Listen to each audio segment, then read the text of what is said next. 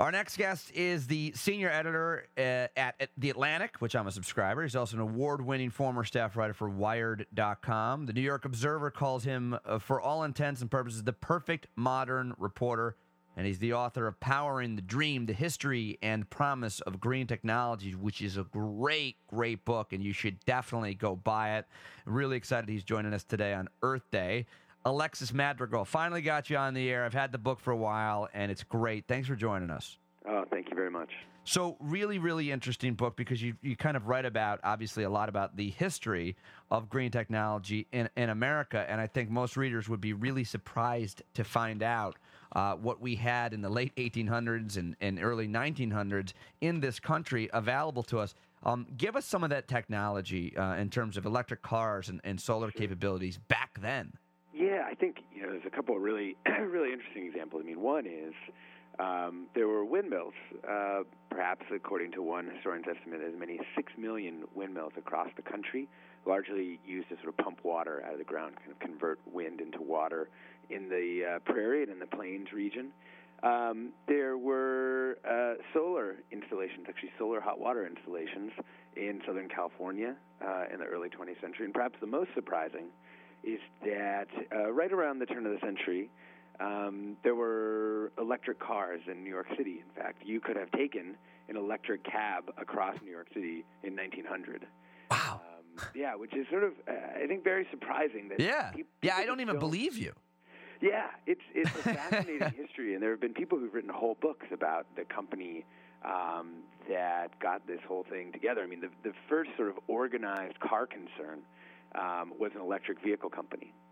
And I mean, one of the fascinating things is they also wanted to change the model for how you got your transportation. So instead of buying a vehicle, um, you would have like purchased the service of the vehicle. Everything would have been uh, sort of electric and service driven, as opposed to gasoline powered and product driven.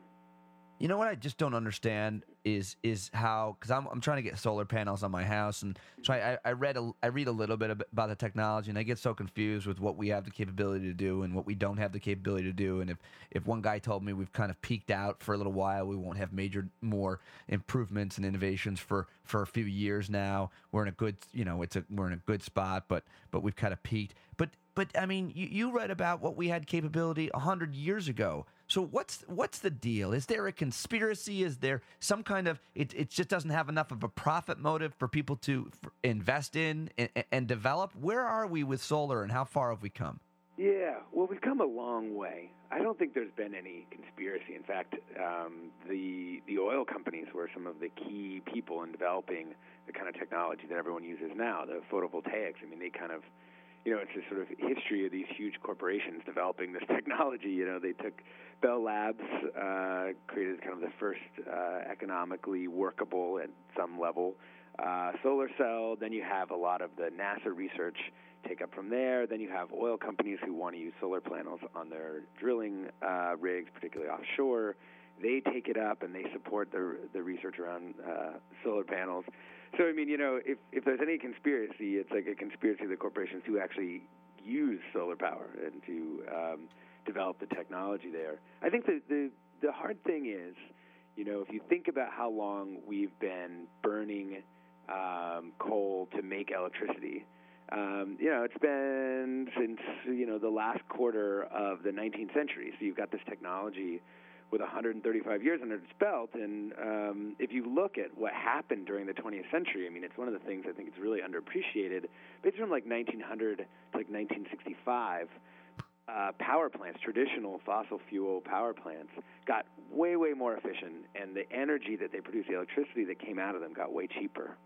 And so, if you were to right. take the solar technology that we have now and you were to put it in 1900, it could beat technology of that time, the fossil fuel power technology of that time. But there's been a long time to develop all the sciences, you know, metallurgy and the kind of understanding of the thermodynamics of power plants. Whereas on the solar side, you're talking a history that's maybe half as long and really only got going uh, for real in about the last say uh, 35 years.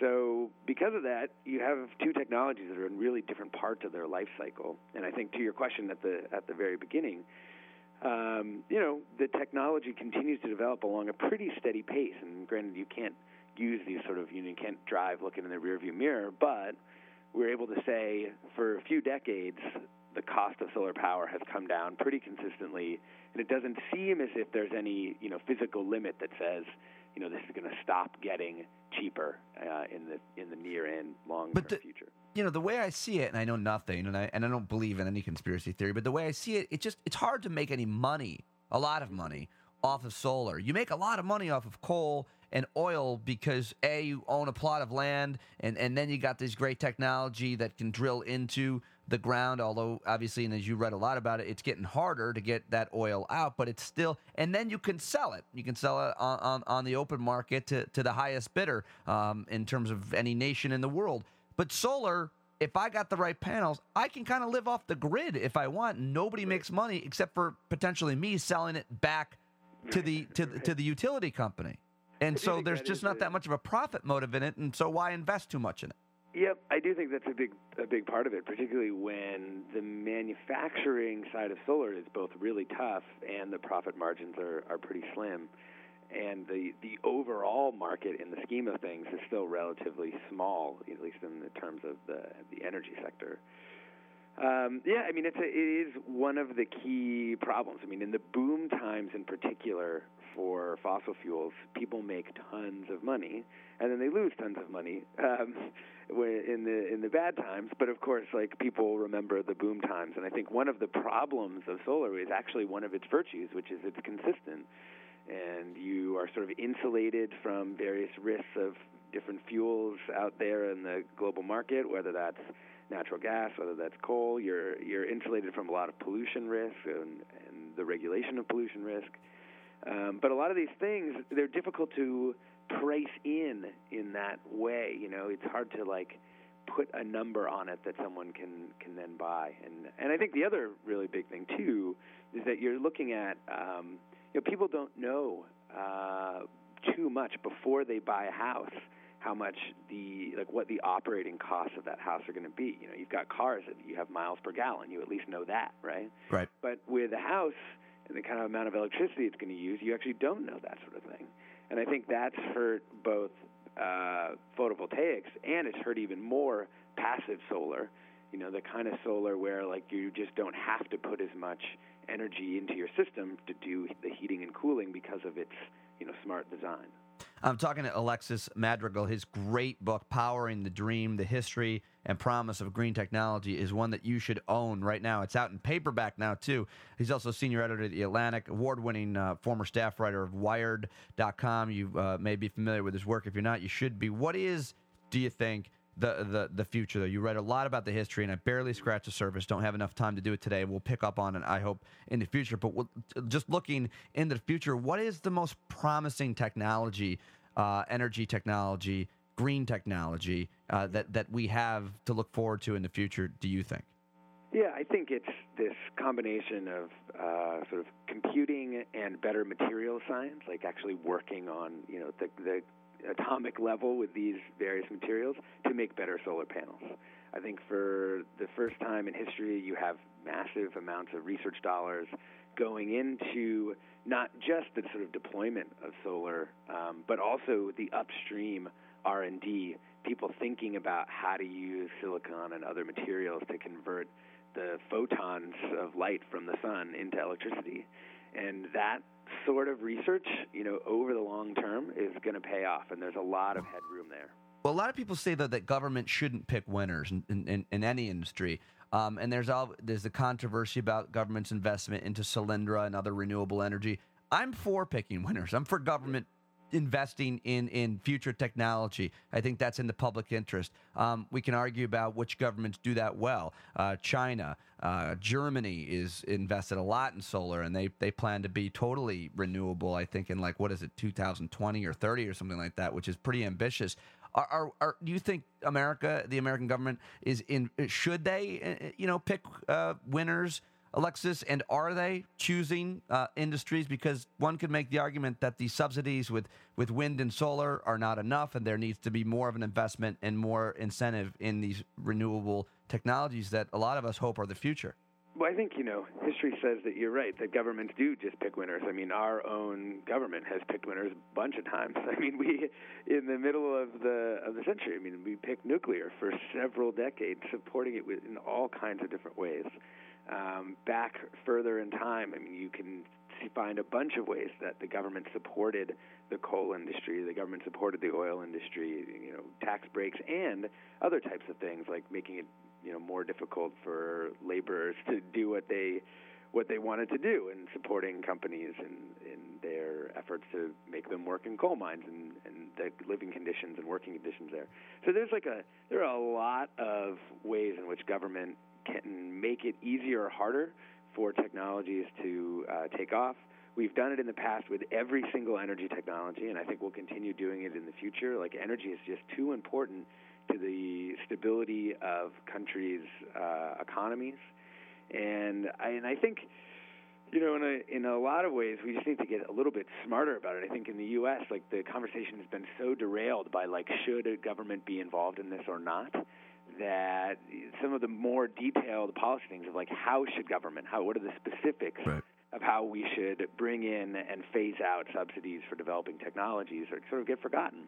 And I think you know the key thing that to remember too is by not pricing the pollution that coal plants hmm. put out, particularly carbon pollution, that is in fact helping pick a winner.